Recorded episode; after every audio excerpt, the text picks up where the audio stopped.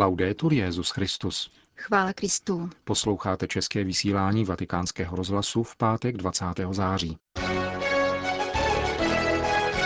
Svatý otec pozdravil účastníky Mezinárodní konference katolických porodníků a ginekologů. V druhé části pořadu uslyšíte tentokrát výjimečně dnešní ranní homílí svatého otce. Pěkný poslech přejí Jan Lázr a Jana Gruberová. Zprávy vatikánského rozhlasu. Vatikán. Svatý otec dnes přijal k soukromé audienci dvě hlavy států, maďarského prezidenta Janose Adera s chotí a doprovodem a prezidenta Honduraské republiky, pana Porfiria Lobosozu s doprovodem. V poledne papež František pozdravil účastníky desáté mezinárodní konference katolických porodníků a ginekologů, která v těchto dnech probíhá v italském hlavním městě. Pod titulem Nová evangelizace, porodnická praxe a péče o matku ji organizuje Evropská federace asociací katolických lékařů za podpory Papežské akademie pro život. Zhruba stovka účastníků sympozia pochází ze všech světadílů. Českou republiku zastupuje paní doktorka Ludmila Lázničková z Brněnského centra pro rodinu. Svatý otec ve své promluvě ve třech bodech nastínil poslání katolického lékaře v současném společenském kontextu. První úvaha, o kterou bych se chtěl s vámi podělit, je tato. V souvislosti s lékařským povoláním dnes zažíváme paradoxní situaci. Na jedné straně, díky Bohu, konstatujeme pokrok v medicíně. Mnozí vědci nelitují námahy, pracují se zanícením a věnují se výzkumu nových léčebných postupů. Na druhé straně ovšem hrozí nebezpečí, že lékař ztratí svou identitu služebníka života. Kulturní ztráta orientace narušila také činnost, která se jevila jako nenapadnutelná, tedy vaši oblast, medicínu. Ačkoliv má ze své přirozenosti povolání zdravotníka být službou životu, je často přiváděno k tomu, aby život nerespektovalo. Encyklika Caritas in Veritate nám ovšem připomíná, že otevřenost vůči životu je středem pravého rozvoje. Pokud se ztratí osobní a sociální vnímavost k přijímání nového života, ochabují také jiné formy přijetí, užitečné v sociálním životě. Přijetí života utvrzuje morální energie a uschopňuje ke vzájemné pomoci. Bez této otevřenosti k životu neexistuje pravý rozvoj. Paradoxní situace tedy spočívá v tom, že zatímco jsou lidem přisuzována stále nová práva, někdy rovněž domělá práva, život jako prvotní hodnota a základní lidské právo není pokaždé chráněn. Konečným účelem lékařské činnosti vždy zůstává obrana a podpora života. Druhý bod. V tomto rozporuplném kontextu církev apeluje na svědomí každého zdravotnického odborníka i dobrovolníka a zejména pak na svědomí vás, porodníků a ginekologů, kteří jste povoláni ke spolupráci při zrodu nového lidského života. Vaše ojedinělé poslání a povolání vyžaduje studium, uvědomělost a lidskost.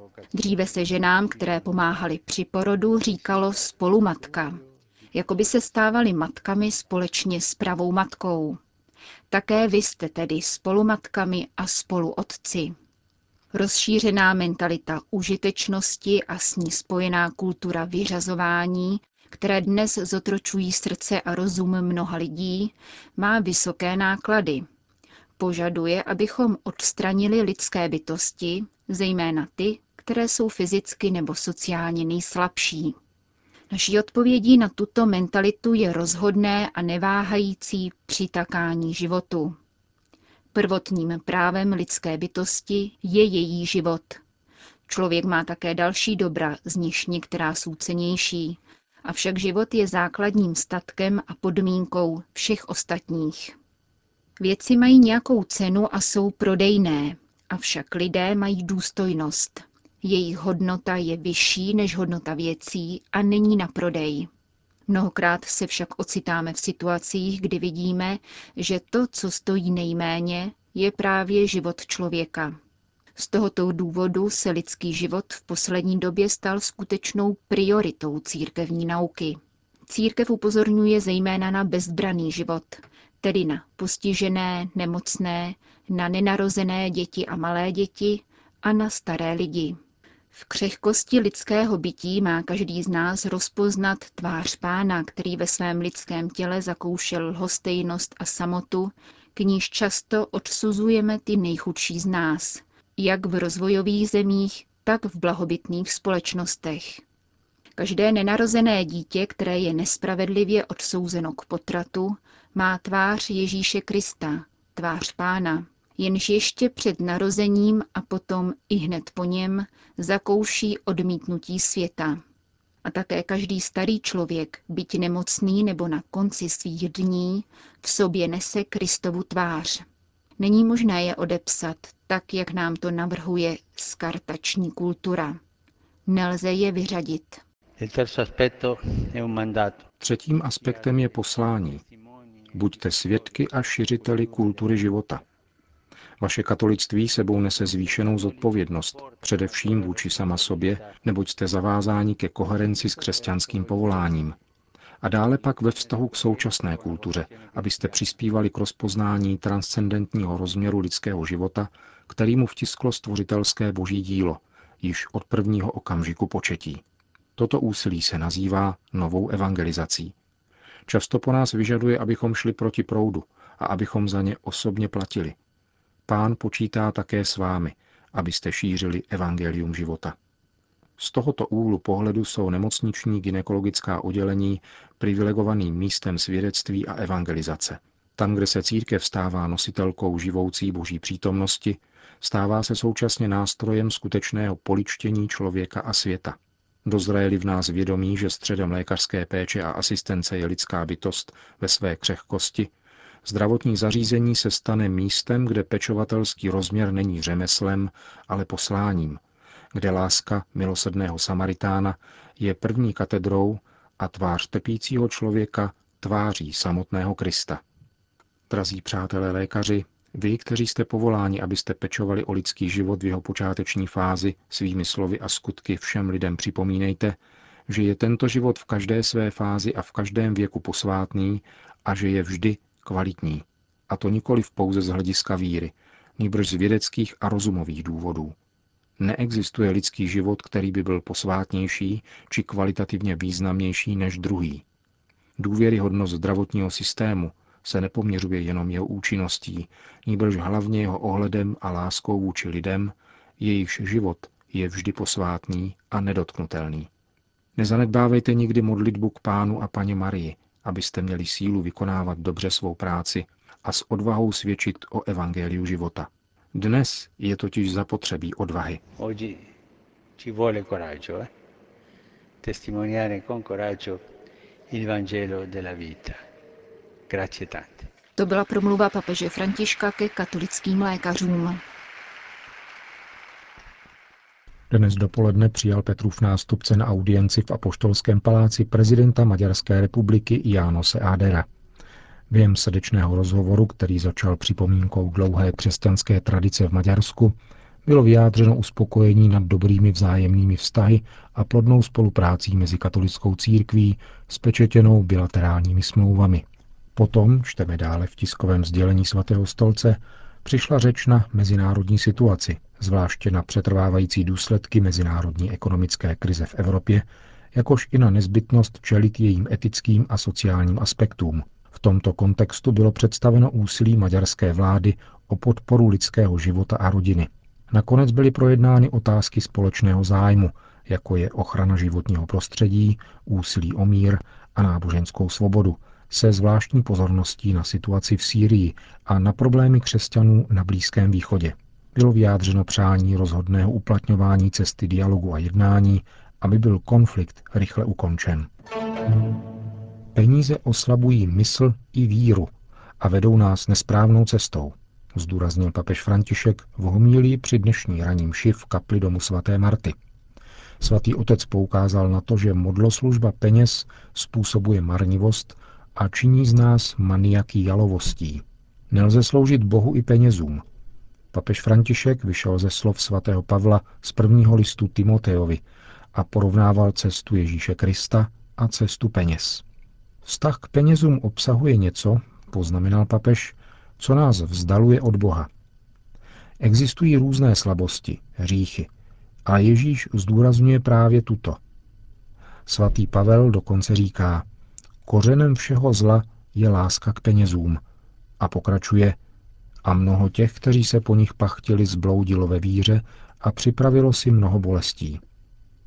Moc peněz je tak velká, dodal papež František, že tě odvede od víry, ba dokonce tě o víru připraví. Oslabí tě a ztratíš ji. Peníze totiž oslabují myšlení a oslabují také víru, kterou vychylují jiným směrem. K jalovým řečem a neužitečným diskuzím. Z toho pak povstává nevraživost, sváry, urážky, zlomyslné podezřívání a ustavičné třenice lidí se skaženou myslí, postrádajících smysl pro pravdu, kteří považují zbožnost za pramen zisku. Jsem katolík, chodím na mši, protože mi to dává určitý status. Jsem dobře viděn, ale jinak si dělám své. Starám se o peníze. Používá se zde slovo, které často nacházíme v novinách, kde se píše o skorumpovaných lidech. Peníze korumpují. Nedá se nic dělat. Zvolíš-li cestu peněz, pokračoval papež, nakonec tě skazí. Peníze v sobě mají svůdnost, která pozvolna strhává do záhuby. Ježíš klade na tuto skutečnost velký důraz. Non puoi servire a Dio e al denaro, non si può, o uno o l'altro. E questo non è comunismo, eh? Nemůžete sloužit Bohu i mamonu. To není komunismus. Toto je čiré evangelium. Toto jsou Ježíšova slova. A co peníze způsobují? Zpočátku ti dají určitý blahobyt. Dobře. Potom se cítíš důležitým a přichází marnivost a hromadění bohatství. V žalmu jsme o této marnivosti četli. Marnivost je k ničemu, ale propůjčuje ti pocit, že jsi významný člověk. Toto je marnivost. A od marnivosti se jde k domýšlivosti a píše. Existují tedy tři stupně. Bohatství, marnivost a pícha. Nikdo, pokračoval papež, se nemůže spasit penězi. Nicméně ďábel toto pokušení vždycky používá, totiž bohatství, které vzbuzuje pocit soběstačnosti, marnivost, která dává pocit důležitosti a nakonec domýšlivost a píchu. Právě pícha je jeho jazykem.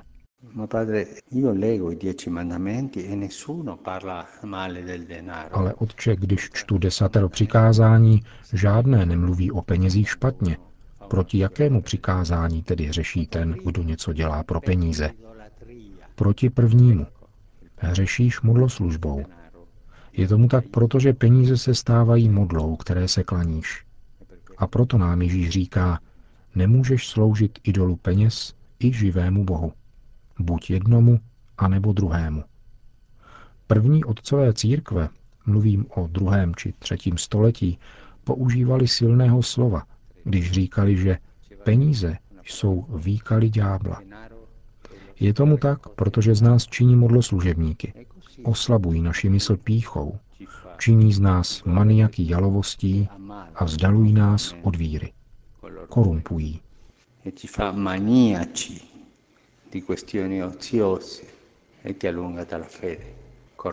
Svatý Pavel nám říká, pokračoval papež, abychom se těmto věcem vyhýbali a usilovali o spravedlnost, zbožnost, víru a lásku.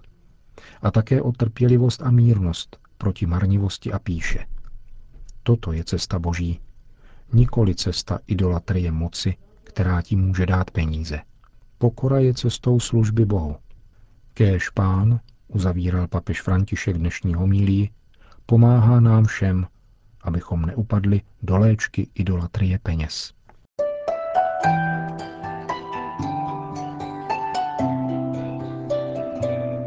Končíme české vysílání vatikánského rozhlasu. Chvála Kristu. Laudetur Jezus Christus.